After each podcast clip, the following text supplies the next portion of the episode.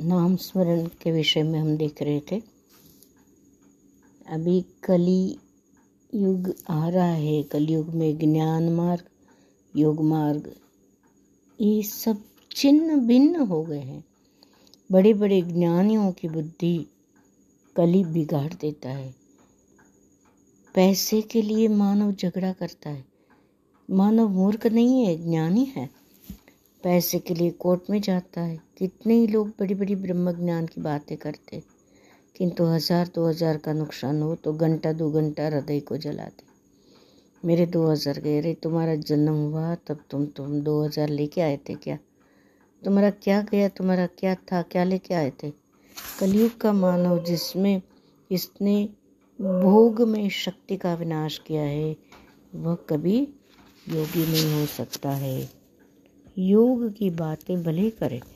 योग मार्ग में सिद्धि उसी को मिलती है जो ऊर्ध्व ऊर्ध्व रेता हो। जिसने कभी शक्ति का विनाश किया नहीं है, जिसने शक्ति का संग्रह किया है, उसको संस्कृत भाषा में ऊर्ध्व रेता कहते हैं। कलयुग में ज्ञान मार्ग, योग मार्ग, कर्म कर्म मार्ग सफल नहीं होते हैं। वर्णाश्रम धर्म की मर्यादा छिन्न भिन्न होने लगती है। वर्ण संकर जाति संकर होता है।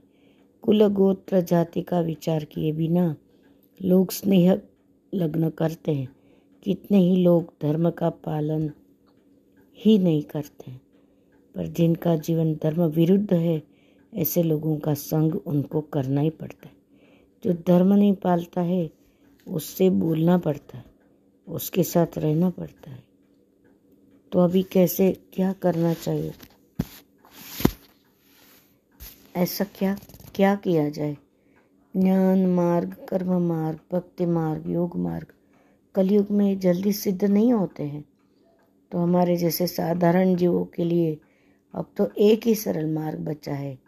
वो है भगवान नाम स्मरण कलयुग केवल नाम आधारा। कली भगवान के नाम से डरता है। शास्त्रों में कहीं कहीं ऐसे वर्णन आता है कि भगवान भी भगवान भगवान से भी भगवान का नाम बड़ा है, बहुत बड़ा है।